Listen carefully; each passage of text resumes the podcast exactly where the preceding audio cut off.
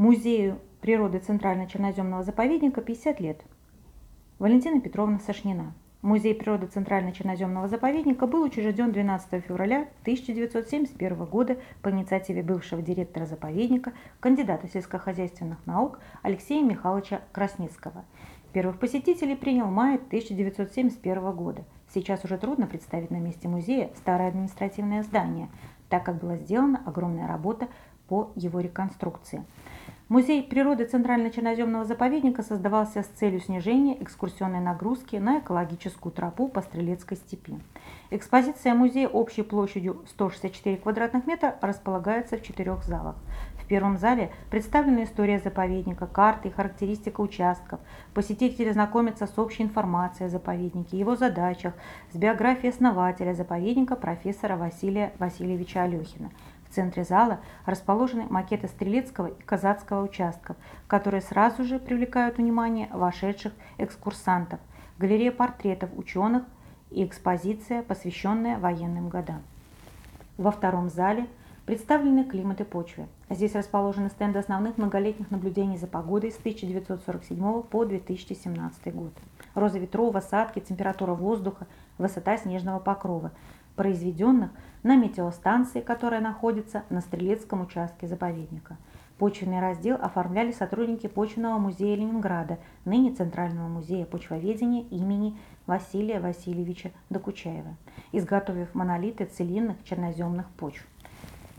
Большую научную ценность представляют геологическая и палеонтологическая коллекции образцов песчаников с отпечатками растений, окаменелый рог тура, кость мамонта – третьем зале представлен растительный и животный мир заповедника. Здесь сосредоточено множество планшетов с натуральными экспонатами. Это и коллекция насекомых, и растений с семенами и плодами, и спилы различных древесных пород во главе с дубом, которому по годичным кольцам насчитывается 220 лет. Установлены витрины с мелкими грызунами степи и леса. Представлено почти 80 экспонатов зверей и птиц. Крупные экспонаты животных были приобретены еще в год открытия Музея природы – самых различных местах. Чучело лося изготовлено на ростовском таксидермическом заводе, кабана в Мордовском заповеднике, косули в Воронежском заповеднике. В четвертом зале представлена издательская деятельность заповедника. В 2019 году появилась новая экспозиция, посвященная символу Курского края, обыкновенному или восточному соловью. За 50 лет через Музей природы прошло более 141 тысячи экскурсантов, из них более 2 тысяч иностранцев. Ежегодно в среднем музей посещает 2800 человек. Контингент посетителей Музея природы разнообразный. 60% составляют школьники, 25% студенты из разных вузов страны. В последние годы стало увеличиваться число индивидуальных и семейных экскурсий. Воздействие ледяного дождя на растительность и животный мир – Стрелецкого участка Центрально-Черноземного заповедника Андрей Александрович Власов, Ольга Пантелеевна Власова. Атмосферные осадки, выпадающие из облаков при отрицательной температуре воздуха, называются ледяным дождем. Это явление наблюдается в тех случаях, когда у поверхности Земли находится слой холодного воздуха, над которым расположен слой теплого воздуха с положительной температурой.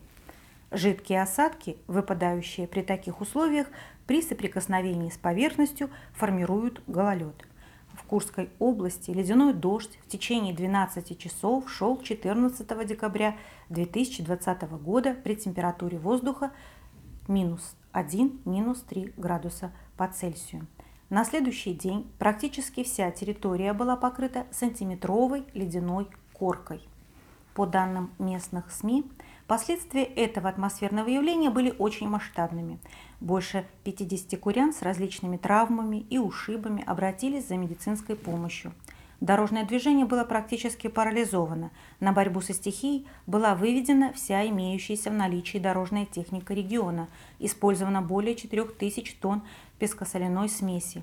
Произошло множество ДТП различной тяжести было отменено движение всех школьных автобусов. Школьники младших классов были переведены на дистанционный режим обучения, а региональная ГУ МЧС рекомендовала автомобилистам снизить скорость движения до 30 км в час и соблюдать дистанцию не менее 15 метров.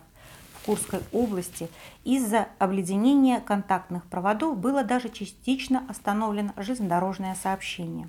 Задержки движения поездов составляли от 1 до 4 часов. Для начала движения приходилось использовать маневровые локомотивы на дизельном топливе. Кроме Курской, ледяной дождь захватил территорию Брянской, Калужской, Белгородской областей и некоторые другие регионы ЦФО. Гололедной коркой оказалась покрыта вся территория стрелецкого участка Центрально-Черноземного заповедника. После ледяного дождя выпавший снег, деревья, кустарники и даже травы вплоть до последней былинки оказались покрыты ледяной оболочкой. Диаметр ледяных оболочек у трав достигал 1-1,5 сантиметров. Припорошенные снегом травянистые растения стрелецкой степи стали похожи на густые низкие кустарники, неожиданно возникшие там, где еще недавно шелестела сухая трава. Стебли трав находились в ледяных оболочках не только в абсолютно заповедной степи и на пастбище, но и на выкошенных участках. За более чем 30-летний период наблюдений подобное явление в таком масштабе было отмечено нами впервые – Ледяной покров на растениях заповедника сохранялся в неприкосновенности больше недели, чему способствовала безветренная погода. Для того, чтобы оценить нагрузку на растительный мир заповедника, мы провели небольшое тестирование.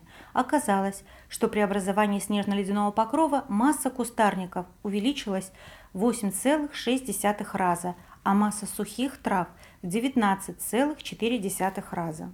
Сплошной гололедной коркой покрылись не только стебли трав и ветви деревьев и кустарников, но и их плоды.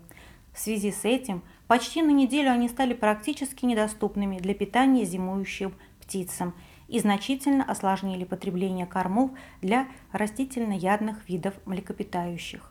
Кроме этого, ледяной дождь способствовал оледенению перьевого покрова у некоторых видов птиц, в результате чего они – на некоторое время потеряли способность к полету. Самое северное место обитания лотоса орехоносного в центральном Черноземье. Андрей Александрович Власов, Валентина Петровна Сашнина.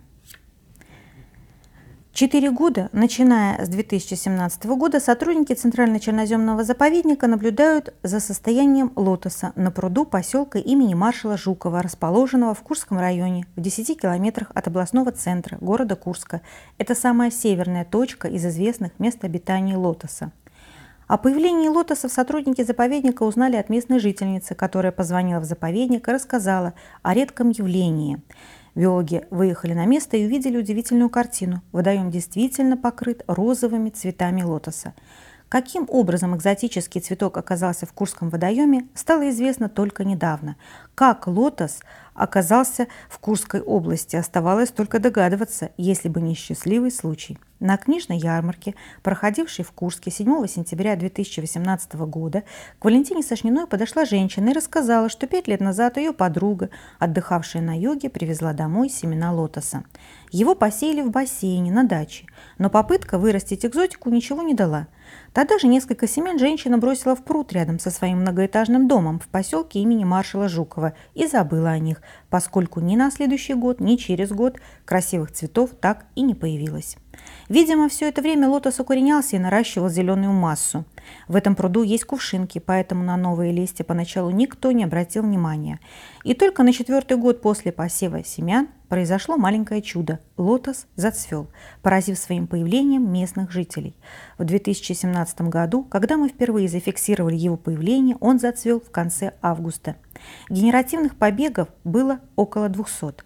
В 2018 году массовое цветение было в начале августа. Насчитывали около 800 бутонов цветущих и плодоносящих побегов. И листьев, и самих цветов стало больше, растения неплохо себя чувствовали и разрастались. В 2019 году цветущих побегов было больше тысячи. Площадь распространения увеличилась в три раза. Зацвели лотосы в этот год в июне. Во многих местных газетах появились публикации о цветении лотосов. Пруд уже стал местной достопримечательностью. На его фоне фотографируются, приходят просто погулять. Сюда даже заворачивают свадебные кортежи.